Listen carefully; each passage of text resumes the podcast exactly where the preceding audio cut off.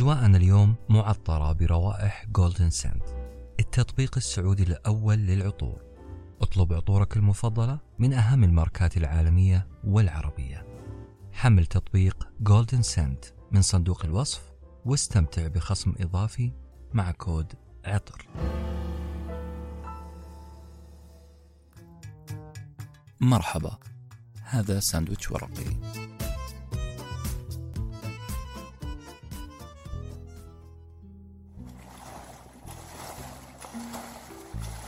ارفع راسك، ارفع راسك، اثني يدينك، خذ نفس وانت فوق سطح الماء، واهم شيء خليك ريلاكس. ريلاكس؟ يحق لي أتساءل، كيف أكون ريلاكس وأنا في هذه الوضعية؟ كيف أرفع راسي وأثني يديني وأخذ نفس فوق سطح الماء وفي نفس الوقت أكون ريلاكس؟ أعتقد هذه الطلبات هي عكس تماما أي ريلاكس في الدنيا. بسبب هذه النصائح الأربعة وزيها الكثير أنا فشلت فشلت في محاولات كثيرة أني أتعلم السباحة، وكانت حجتي الواضحة العقلانية، وإذا سمحتوا لي حجتي الصحيحة تماما. كيف تبغاني أركز في راسي ويديني وأنفاسي وفي نفس الوقت أكون ريلاكس؟ أنت اللي قاعد تدربني سباحة، قاعد تطلب طلبات متناقضة تماما، لأني وببساطة بمجرد أني أبدأ أرهف سمعي لتعليماتك راح أكون مشدود الانتباه للكلام، راح أبدأ أرسل هذه التعليمات لعضلاتي، لأطرافي، لدماغي، راح أبدأ أفكر، وهذه الأشياء مستحيل تخليني ريلاكس أبدا. الكلام اللي تو قلته حقيقة، بل حقيقة كارثية تحصل في كل كورسات التدريب. أوامر زي الرصاص تنهال على راسي وراسك كمتدربين. هدف هذه الأوامر هي إكسابنا مهارة جديدة، في نفس وقت إطلاق سيل من الرصاص، رصاص من الأوامر طبعا والتعليمات والتوجيهات. في نفس هذا الوقت تجد المدرب يطلب منا أن نهدأ، يقول لك لا تتشنج. أتذكر الآن بداية تعلمي لقيادة السيارة، كانت يديني متصلبة على الدركسون، رجليني تضرب بعنف على دواسات البنزين والفرامل، رقبتي كأنها مجبسة غير قابلة للدوران. كل هذا لأني ما أبغى الشيء يفوتني في الطريق، كل هذا لأن التعليمات اللي في راسي تدور وتضرب يمين ويسار. أنا مشغول مشغول وشاغلني شيء مهم، هي كمية الخطوات اللي لازم أمشي عليها، التعليمات. في نفس هذا الوقت الصعيب جالس بجانبي قريبي اللي يعلمني السواقة، قريبي اللي يصرخ بحنية قديمة قاسية ويقول خليك لين سهل في الطريق، لا تتشنج. وأنا في تلك اللحظة في نفسي أقول يا حبيبي أنت تطلب المستحيل. مسألة صعوبة اكتساب مهارات بهذه الطريقة ما هو رأيي أنا، ما هو كلامي أنا بس. تيموثي غالوي مؤلف كتاب اللعبة الداخلية للتنس يقول في دروس تعليم لعبة التنس كنت ألاحظ حالات التشنج هذه من الجبين حتى القدمين عند المتدربين في حصصهم الأولى، خاصة وخطين ثلاثة أربعة خمسة تحت، خاصة خاصة بعد ما أعطيهم تعليمات كيف يمسكون بمضرب التنس، كيف يستقبلون الضربات، كيف يردون الكرات. لاحظت أن تركيز المتدربين كان على أفكاري وتعليماتي، هذه الأفكار والتعليمات اللي مليت بها راسهم. فقررت في يوم وليلة، قررت أني أقلب الطاولة على معادلة التدريب القديمة. ناديت متدرب جديد، المتدرب كان اسمه بول. بالمناسبة بول لم يمسك بمضرب تنس في حياته. طلبت منه أنه يراقبني وأنا أستقبل الكرة لمدة عشر مرات. لاحظوا معي، أنا طلبت من بول أنه يراقب، يشاهد، مو يفكر. طلبت منه يراقب شخص ماهر وهو ينفذ المهارة أمامه. بمعنى آخر أنا خليت بول يتعلم من خلال تغذية دماغه بصور خزنها في الذاكرة. والمطلوب من بول أنه يقلد هذه الصور لاحقا. بول أمسك بالمضرب وبدأ يمثل نفس طريقتي في استقبال الكرة، لكن لاحظت أنه قدميه كانت ثابتة في الأرض، مغروسة في الأرض، ولا حركة. أنا كمان بدون أي كلمة أشرت له، فقط مجرد إشارة بإصبعي، أشرت لقدمه. على طول بول قال صح صح، أنا نسيت أحرك قدمي زيك. لاحظوا معي أنه بول قاعد يستعيد صور خزنها في الذاكرة، واستند على إشارة واحدة مني بدون ما أعطيه أي تعليمات لفظية، بدون ما أشغل دماغه بأفكار وتعليمات. وفي الحقيقة اللي حصل أنه بول ما تحول إلى لاعب محترف من يومها، لكن سرعة تعلمه كانت أضعاف أضعاف أضعاف المتدربين اللي كنت أعطيهم تعليمات. مؤلف كتاب اللعبة الداخلية للتنس غالوي يستنتج هنا قائلا: أستطيع الآن التأكيد لكم بصحة المثل المعروف اللي يقول الصورة أقوى من ألف كلمة، أو المثل الثاني اللي يقول عرض الشيء أفضل من الخبر عنه، وكمان المثل الثالث اللي يقول التعليمات الكثيرة أسوأ من عدم إعطاء تعليمات تماما. نعم أنا اكتشفت، هذا كلام غالوي، نعم أنا اكتشفت أنه المتدرب يلعب بشكل أفضل كلما لعب خارج دماغه out of his mind.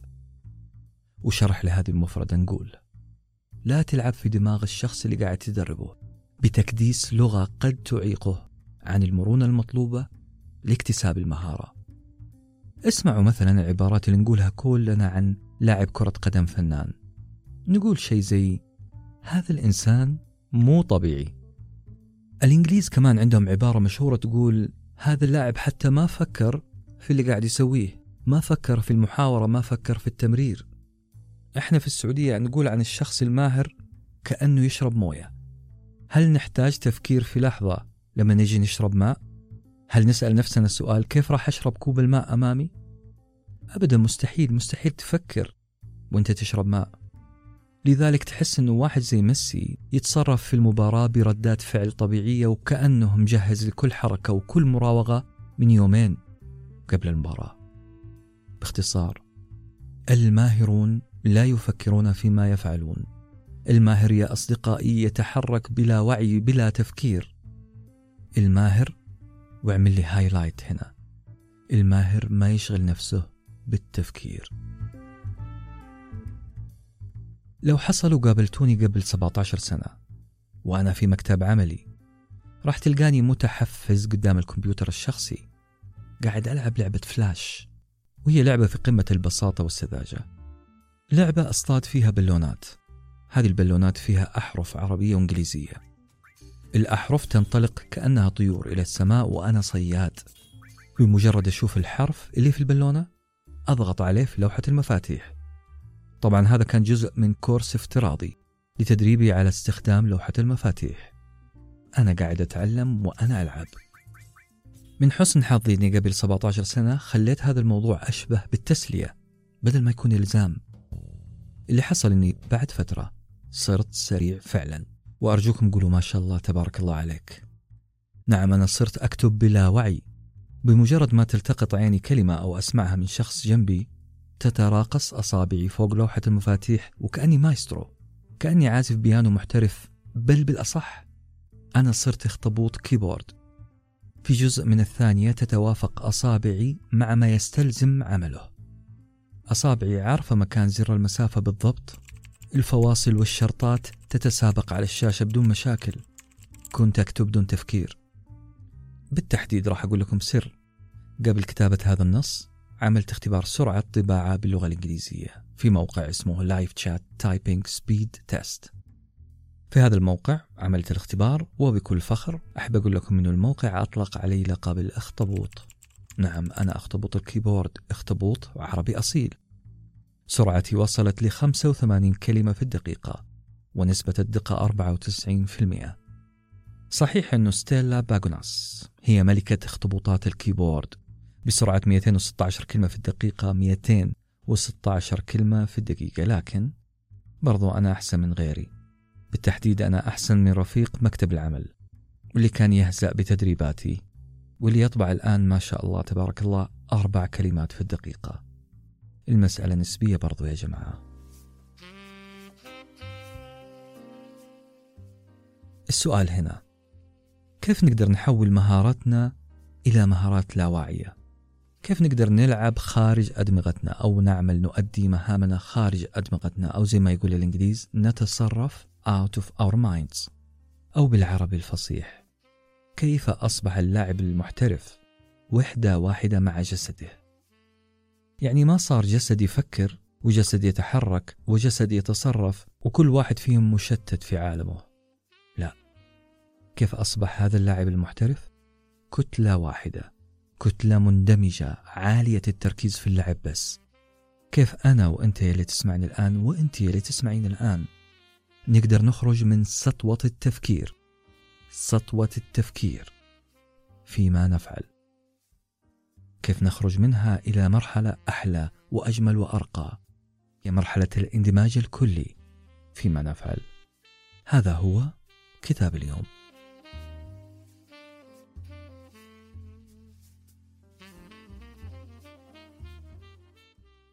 صديقي وصديقتي، يمكن تعترضون على الكتاب في شغلة معينة، إنه قاعد يكلمك عن تقسيمات في أدمغتنا. الكتاب حيتكلم عن تقسيمات كثيرة في أدمغتنا، هذه التقسيمات غير موجودة في قواميس التشريح، ما يعترف بها الأطباء. عشان كذا خلوني أقول لكم سر، المدرسة الذهنية أو مدرسة علم النفس المعرفي عادة ما تحاول أنها تصف الدماغ تخيلياً، تتخيل إيش داخل الدماغ، تتخيل قطع وأدوات داخل الدماغ، بعضهم يشوفونها تروس، بعضهم يشوفونها هاردسك مثلا. على سبيل المثال يقول لك الذاكرة الدائمة والذاكرة المؤقتة، مراكز الخيال، نقطة الماضي، نقطة الحاضر، وهكذا. أعضاء وتقسيمات ما هي دقيقة أحيانا وغير موجودة أحيانا أخرى، لكن السر اللي بقوله إنه كل تقسيماتهم أو غالبها تعتمد على ما نراه من سلوك ظاهر البشر. وخلوني أشرح هذه النقطة بمثال بسيط جدا. صديقي وصديقتي، تخيلوا تخيلوا أن عندكم صندوق أو كرتون فواكه، وفجأة سمعت صوت خبط داخل هذا الصندوق. أول استنتاج عندك هو أنه في شيء يتحرك بالداخل، في كائن حي بالأصح.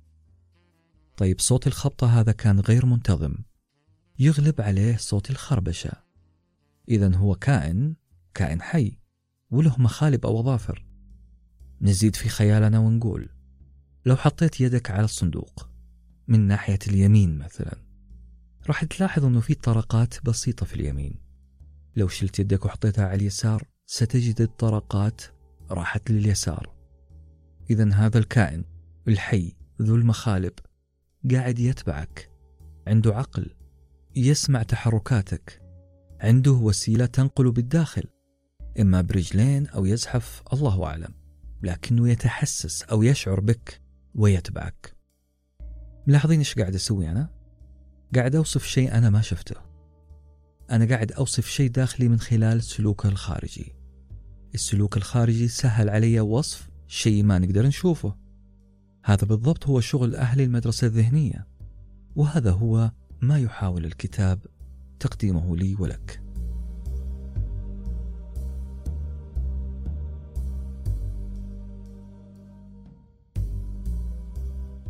أما الآن فأنا ودي أطرح سؤال، ماذا يدور داخل عقل البرغوث ليونيل ميسي، أو عقل لاعب السلة ليبرون جيمس، لاعب معروف في الام بي اي، أو أي مغني أو ممثل يجي في بالك الآن، أي واحد تشوف أنه يؤدي خارج عقله، يؤدي ب خلينا نقول تناغم شديد، بساطة شديدة، وكأنه يشرب كوب ماء فعلا. يا ترى إيش الحوار اللي يدور في راسه وقت أداؤه هذا الأداء العالي؟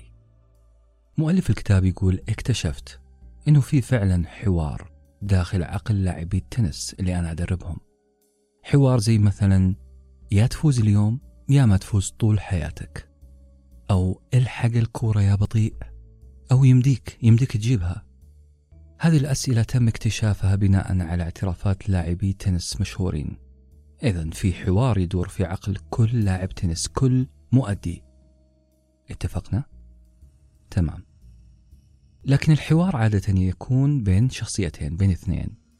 طيب الحوار اللي داخل عقل اللاعب أو المؤدي أو المغني يكون بين اثنين برضو؟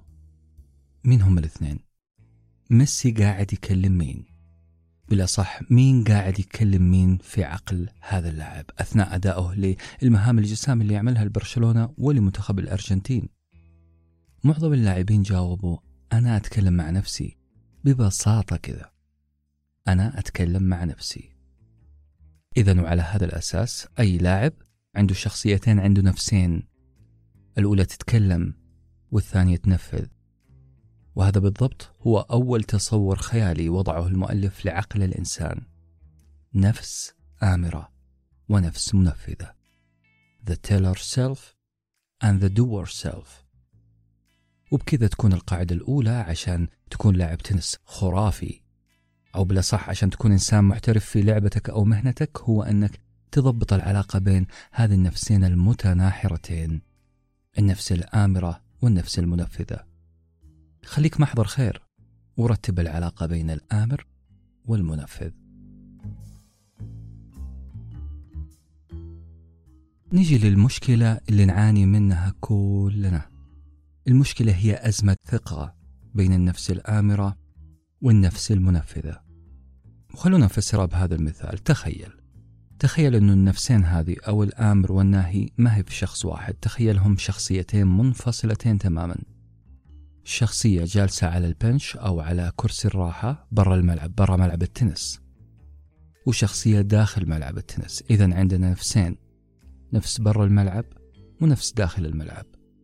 كل كرة تضربها الشخصية أو اللاعب اللي داخل الملعب في الشبك تعلق عليها الشخصية اللي برا الملعب اللي جالسة على الكرسي، تعلق قائلة يا أخي شد حيلك، شد يدك كويس عشان توصلها المدى أبعد. طيب الضربة اللي بعدها الشخصية اللي داخل الملعب تضرب الكرة البعيدة عن مدارها، فالنفس الآمرة اللي جالسة برا الملعب تشاهد الحدث وتقول يا أخي حرام عليك، ميل يدك شوية، لجل الله ميل يدك زي ما اتفقنا. تخيل الآن ما هو شعور اللاعب اللي داخل عقله هذا الحوار، هذه الشخصيتين؟ أكيد حيجي في باله إنه نساي، إنه ذاكرته ضعيفة، إنه ما عنده مهارة، إنه ما يسمع كويس، أو خلينا نقولها على بلاطة حيجي في باله أنه غبي، بطيء التعلم، سيء التدريب. لكن الحقيقة لا، اللاعب اللي داخل الملعب، الشخصية اللي داخل الملعب اللي قاعدة تنفذ، سمعت وفهمت كل شيء. بلا صح النفس المنفذة اللي مسؤولة عن الحركة واللعب والتدرب سمعت وفهمت ومتذكرة كل التعليمات، ما هي غبية أبدا. بمجرد أن النفس المنفذة تلعب الكرة مرة واحدة صح، راح تحفظ هذه الوضعية المناسبة، راح تحفظ وضعية لعب الكرة بشكل سليم، انحناء الجسم، ليونة واتجاه اليد، قوة القبض على المضرب، اتجاه البصر. هذه الصورة أو هذا هو الوضع المثالي اللي راح تخزن النفس المنفذة في ذاكرتها. وبمجرد أن تعيش هذه النفس المنفذة، تعيش هذا الدور، راح تحفظه تماما وتجهزه لكل لعبة قادمة. هذه هي طبيعة عمل النفس المنفذة، ما تحتاج تعليمات كثيرة وقت التنفيذ، بل تحتاج إلى التنفيذ نفسه، إلى وضعية التنفيذ، إلى التموضع الصحيح، إلى التايمينج، التوقيت. النفس المنفذة تحتاج تجربة عملية. عندك نشاط تجاري وباقي فواتيرك ورقية، أكيد جاك العلم ومر عليك تعميم الفاتورة الإلكترونية حق هيئة الزكاة والضريبة والجمارك، وأنهم بيمنعون الفاتورة الورقية على أربعة ديسمبر الجاي. أربعة ديسمبر. لكن لا تشيل هم، عندك كاشير رواق نظام مبيعات سحابي تقدر توصل له من أي متصفح بدون تحميل، وسهل في التعامل، يخليك تتابع مبيعاتك أول بأول. ومع هذا النظام كل فواتيرك الجاية راح تصدر إلكترونية وبكل سلاسة. اللي باقي لك تجربه بس. بالوصف رابط سريع لرواق وحلولها التقنية.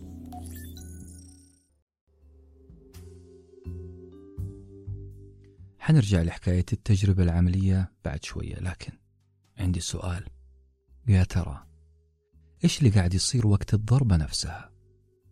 هل فعلا النفس المنفذة ماخذة راحتها في التدرب؟ طيب بلاش هذا السؤال، أبغاكم تتخيلون أو تتذكرون معي صور ثابتة أو بطيئة جدا لوجه لاعب تنس أو لاعب سلة أو لاعب كرة قدم، وجهه، تعابير وجهه الدقيقة لحظة ضربه للكرة، حتلقى تعابير وجهه غريبة عجيبة، تلقاه ضاغط على لسانه كأنه يعاني من مغصحات، شفايف ماخذة تموجات مضحكة، الخدود وما أدراك ما الخدود، كلها في وضع تأهب وتركيز شديدين. لكن يا أصدقائي الحقيقة تقول للسان ولا الشفايف ولا الخدود ما لهم أي علاقة بلعبة التنس أو أي لعبة أخرى، ما لهم أي دور أو أي علاقة في مهارة اللاعب. طيب السؤال اللي يطرح نفسه هنا، ليه يا محترف، ليه يا شخص يا محترف عملت هذا الوضع؟ ليه شديت على لسانك؟ ليه شفايفك أخذت وضع غريب؟ ليه خدودك قاعدة تلعب لعب؟ ببساطة لأنه النفس الآمرة اللي جالسة برا الملعب اللي قاعدة تعطي التعليمات لا تثق في النفس المنفذة، لذلك هي تعطيها تعليمات بنفسها، تعطي تعليمات للجسد، لكل عضو من أعضاء الجسد، كأن النفس الآمرة تقول يا لسان ويا يد ويا خدود خلوكم في حالة تأهب، خلوكم مصحصحين، عشان النفس المنفذة فاشلة وغبية. نعم نعم ونعم كمان، العلاقة متوترة بين النفسين، وهذه المشكلة اللي لازم نتغلب عليها عشان نحصل على تدريب عالي الجودة. النفس الآمرة سببت لك التشتت والتوتر، هي اللي تسببت في خطأ ضرب الكرة. في نفس الوقت هذه النفس اللي كانت السبب في خطأ ضرب الكرة قاعدة تلوم النفس المنفذة وتصفها بأنها غبية، وهذا ظلم، وياما في ملاعب التنس وكل الملاعب مظالم. عشان نخرج من هذا الظلم البين، مدربنا أو مؤلف الكتاب قاعد يحكينا عن تجربة له مع ربة منزل جذابة جدا جات تتعلم لعبة التنس. يبدو أنها كانت تحاول أن تصل لقلب زوجها لأنها فشلت في أنها تصلح علاقتها معاه من خلال بطنه، لذلك هي قررت أنها تتعلم لعبة زوجها يموت فيها، لعبة التنس، بكذا حتقدر تخلق كيمستري معاه، وبرافو عليها. لكن هذه السيدة الجميلة حاولت وحاولت أنها تتعلم لعبة التنس لكنها فشلت، فشلت في كل مرة أنها تضرب هذه الكرة الصفراء في شبك المضرب، دائما ضرباتها تكون على إطار المضرب. سألها المدرب بفضول، متى آخر مرة عملت كشف نظر؟ هل نظرك ضعيف؟ السيدة هذه أكدت بالنفي، قالت أنه نظرها ستة على ستة.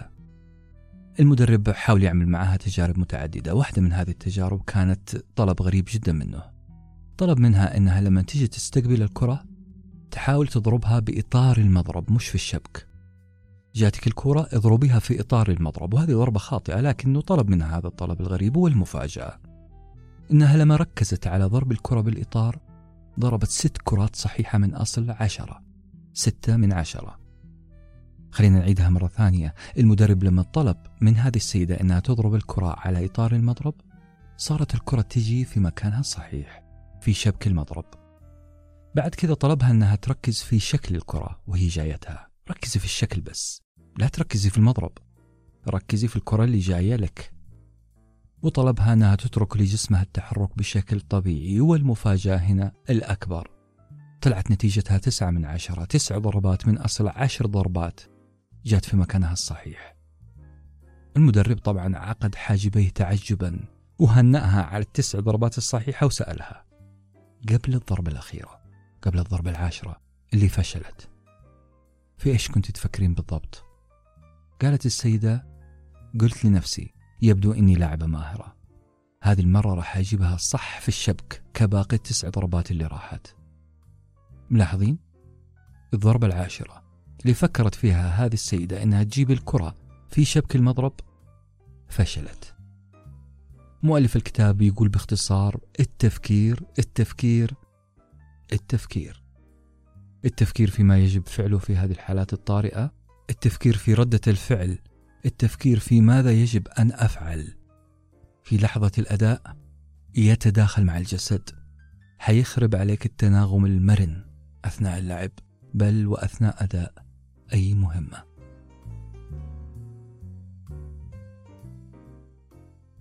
غالوي عشان يوضح الصورة أكثر يكمل قائلا: في ضربات الجزاء في كرة القدم، ضربات الجزاء اللي نعرفها كلنا، هذه الضربة اللي هي بالأرقام أسهل ألف مرة عشان تسجل هدف، أسهل من أي لعبة أخرى وسط المباراة.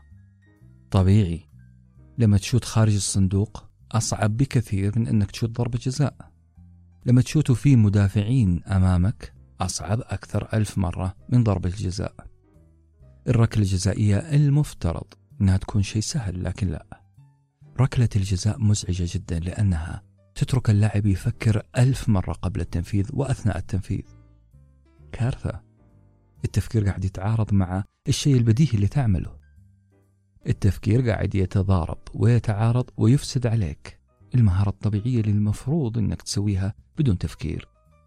النفس الآمرة والمزمجرة تتدخل وتحذر من ضياع الكرة وتعطيك تعليمات، أنك توقف بالطريقة الفلانية، أنك تتحرك بالطريقة العلانية، أنك تشد القدم، أنك تحدد الزاوية.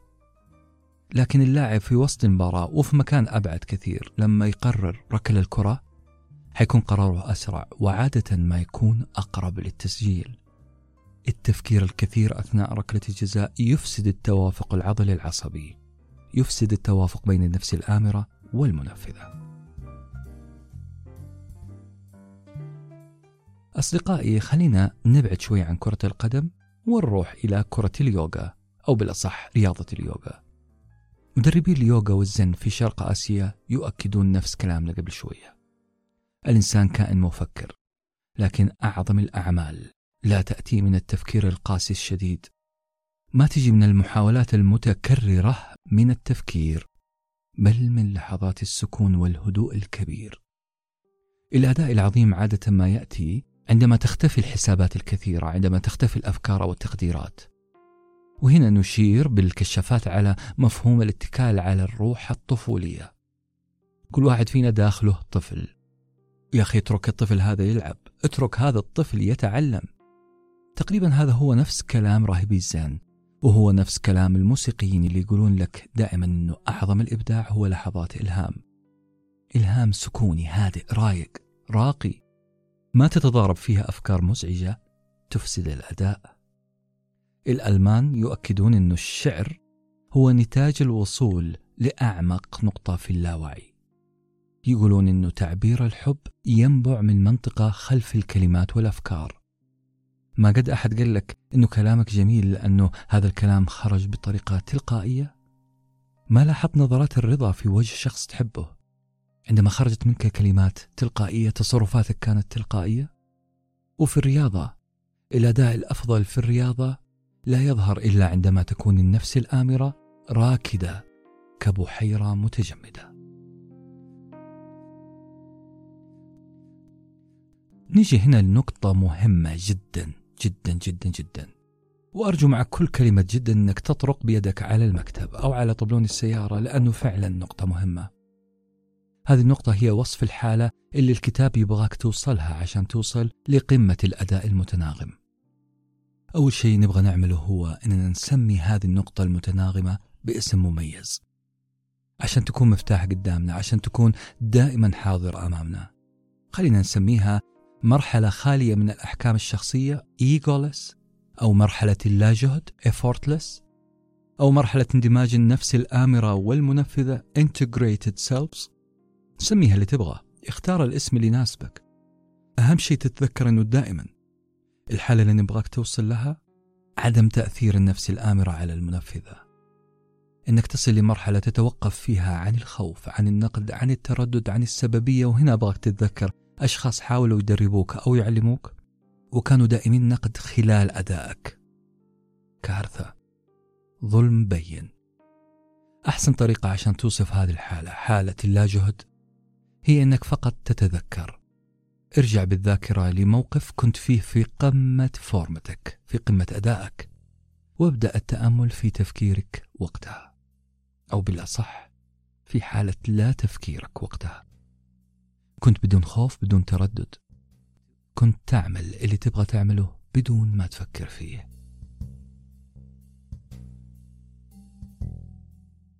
نيجي الآن للخطة العملية، هذا اللي تهمك عشان نوصل لمرحلة، وخلينا نسميها مرحلة اللاجهد. الخطة العملية تبدأ بخطوة رقم واحد: ثق في نفسك تماما، ثق في النفس المنفذة بالأصح، النفس المنفذة اللي تمارس الهواية، ولازم تغض الطرف عن النفس الآمرة. ليه؟ لأن الحرب اللي راح تسببها لك النفس الآمرة أو الحرب اللي حتحصل بسبب تعارض هذه النفسين هي اللي راح تهزمك.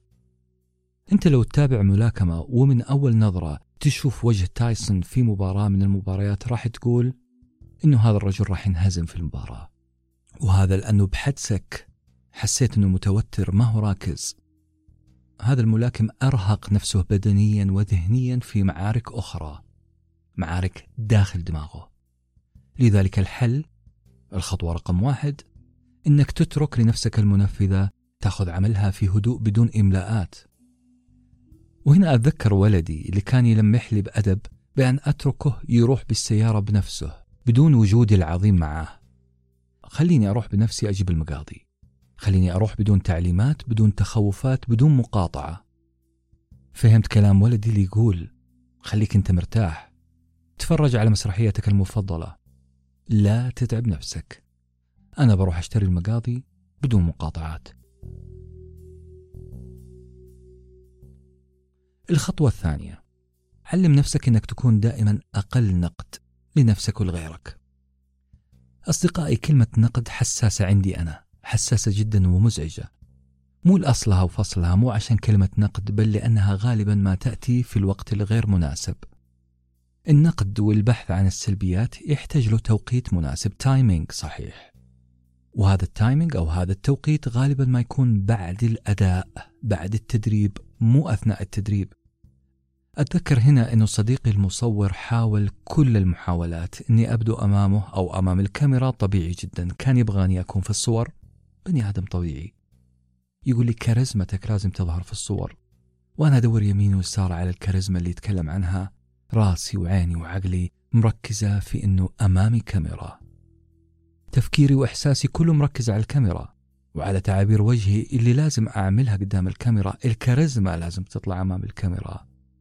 وبسبب تفكيري الكثير هذا دائما ما تطلع صوري فيك، مزيفة غير حقيقية، ابتسامة واضح كذبها، تعابير وجه واضح اصطناعها، وهكذا.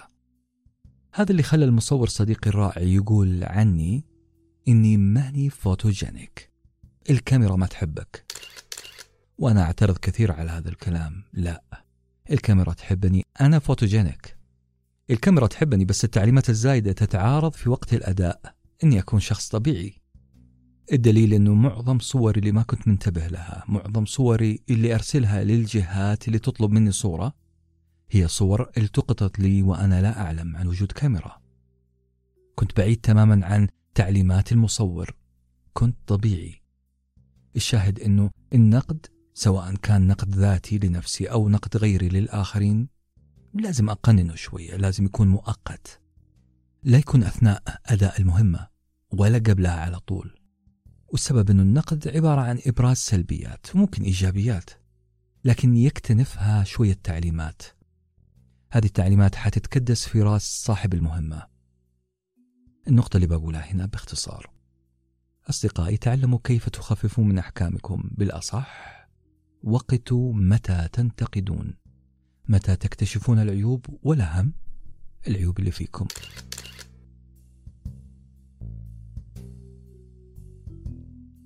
الخطوة الثالثة، وهذه الخطوة هي هدية لكل شخص دخل مجال التدريب بأنواعه.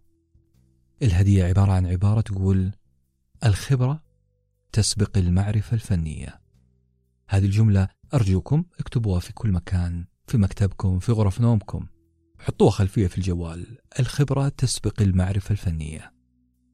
وتفسير هذه العبارة بسيط جدا، كل التعليمات اللي تجدها في كتب how to، وكتب how to هي الكتب اللي تقول كيف تتعلم اللغة الصينية في يومين ونص، كيف تستطيع عزف العود في خمسة أيام، كيف وكيف وكيف، فيها تعليمات وتعليمات جيدة مي بطالة. هذه التعليمات كلها جات من شخص خبير، هذا الشخص وجد أنه أفضل طريقة لعزف العود مثلا أو لركل الكرة أو للسباحة هي طريقة واحد اثنين ثلاثة أربعة، أفضل طريقة لعزف العود هي إمساك العود بالطريقة الفلانية، الريشة بالطريقة العلانية، أصابعك لازم تكون مفرودة كذا وكذا وكذا. كلام جميل. قد يكون زرياب هو أول من جرب هذه الطريقة، وقد يكون أستاذه الموصلي، هذا الأستاذ اللي غار من تلميذه زرياب، هذا الأستاذ اللي خلى زرياب يفر من بغداد إلى الأندلس. المهم أنه في شخص ما بدأ بالتجربة في البداية، بدأ بتجربة مسك العود، ووجد أنه هذه الطريقة هي الطريقة المثلى عشان النغمات تطلع بشكل أفضل، عشان ترتاح أنت وأنت تعزف. جاء بعد واحد راقب ماذا يفعل هذا العازف الماهر وكتب التعليمات. هذا الكلام يثبت نقطتنا: التجربة دائما ما تسبق المعرفة. أوكي، اتفقنا على ذا الكلام. نيجي للنقطة المهمة اللي بنتكلم عنها. إذا كان كل شيء تجربة، هذا يعني أنه ما في شيء اسمه تدريب، ما في شيء اسمه تعليم أو تعليمات. لا، ما هو القصد كذا، وإلا ما في داعي لوزارة التعليم، ما في داعي للمدارس، ما في داعي لكلمة تدريب أصلا. احنا ما نقصد هذا الكلام. اللي أقصده هو أنه أنا أتدرب عندما أشاهد شخص محترف أمامي يمارس عمله باحتراف. بداية التعلم هو المشاهدة ثم التقليد، وهذه نظرية تربوية روسية معروفة باسم السقالة. والسقالة اللي ما يعرف لهجتنا هي تشكيلة الخشب اللي يضعها البناؤون في مكان العمارة الجديدة. وكأن كلمة سقالة أو بالإنجليزي سكافولدينج معناها الدعامة. إذن المتدرب يستفيد بمشاهدة نموذج البناء، نموذج المهارة. والسؤال هنا: كيف أقدر أنا أستفيد من مشاهدة شخص محترف يؤدي عمله؟ محمد سرور وهو يعزف الكمان، عباد الجهر وهو يعزف العود، ميسي، كريستيانو رونالدو. كيف أستفيد من ذول الأشخاص؟ من خلال مشاهدتهم. خذ عندك شوية مفاتيح يمكن تدلك على طريقة المشاهدة الصحيحة. أولا، شاهد المحترف هذا وهو يؤدي مهمته بدون ما تشغل نفسك بمقارنة نفسك فيه. اتفرج على لاعب تنس قاعد يمرجح جسده قبل استقبال الكرة، شاهده بدون ما تقول لنفسك كيف حيكون شكلي وانا اتمرجح. شاهد لاعب يتمركز في منطقة الجزاء بدهاء، بس شاهد، اتفرج، شوف تحركاته بدون ما تقول لنفسك هذه الحركة صعبة علي. شاهد بس بدون خيالات زايدة. بالعربي، انت قاعد الآن تصور هذه المشاهد وتخزنها في بالك من دون أحكام. شاهد، ما أطلقت أحكام، الآن انطلق لممارسة ما تريد ممارسته. امسك المضرب وابدأ في تلقي الكرات، وأوردي تلك الصور اللي خزنتها في عقلك راح تعيد تصويرها، وهي اللي حتفرض عليك تحركاتك من غير ما تتداخل التعليمات مع هذه الصور. أبغاكم الآن تلاحظون معايا المثال اللي ضربه الكاتب غالوي لمرحلة التطور هذه، مرحلة تطور مهاراتك تدريجيا. يقول غالوي: الطفل ما ينتقل من مرحلة الحبي أو الحبو بأربعة أطراف، ما ينتقل منها إلى مرحلة المشي لسبب انتقاد الناس لهذا الحبو. الطفل ما يسمع نقد ولا يهم النقد. الطفل تطور لأنه أتقن الحبي خلاص، وحاب يوصل لمرحلة أعلى وهي المشي زي أبوه وأخته. الطفل بدأ يجمع مجموعة صور، فيديوهات قصيرة عن طريقة المشي، ويبدأ يستند بيدينه عشان يرتفع ويرتقي، ويقف على رجليه، ويحرك قدميه خطوة بعد خطوة. لذلك نقول إنه طريقة التغذية الراجعة الصحيحة حتكون كالتالي: راقب أدائك الحالي بدون نقد، ثم تخيل أدائك المستقبلي بشكل أفضل. ثق في نفسك المنفذة قليلا، وتدريجيا ابدأ الممارسة. راح تلاحظ أنك تتقمص تحركات المحترف اللي في بالك، والأهم أنك مو قاعد تفكر في كلام، هذا الكلام يؤمرك بأن تفعل كذا وكذا. لحظة الفعل، انشغل في تلك اللحظات، لحظة ممارستك للهواية، انشغل في تنفسك، انشغل في أغنية تدور في بالك، في أجواء المكان. أبدا لا تفكر في ضربة الكرة أو نقرة ريشة العود، إلى أن تعتاد يدك وجسمك وحواسك على الاندماج مع اللعبة وليس مع عقلك المفكر. أصدقائي، كل هذه مفاتيح من شأنها إنها توقف النزف الرهيب اللي يحصلنا أثناء التدريب. كتاب اللعبة الداخلية للتنس كتاب قصير مئة وستين صفحة. المئة وستين صفحة هذه دورها إنها تنقلك من شخص متشنج أثناء التدريب إلى شخص زي أنا، شخص يستمتع باللعب بالصلصال، شخص يمارس طفولته في أي مهمة جديدة، شخص يكتشف أنه برجوعه لألبوم الصور اللي خزنه في راسه عن شخص محترف قاعد يتقدم واحدة ورا الثانية، شخص ينتقد نفسه بعد الأداء وليس أثناء الأداء، إلى أن يصل بشكل أسرع إلى المهارة التي يتمنى اكتسابها. وفي أمان الله. كنتم مع ساندويتش ورقي، وجبة معرفية نتشارك لذتها.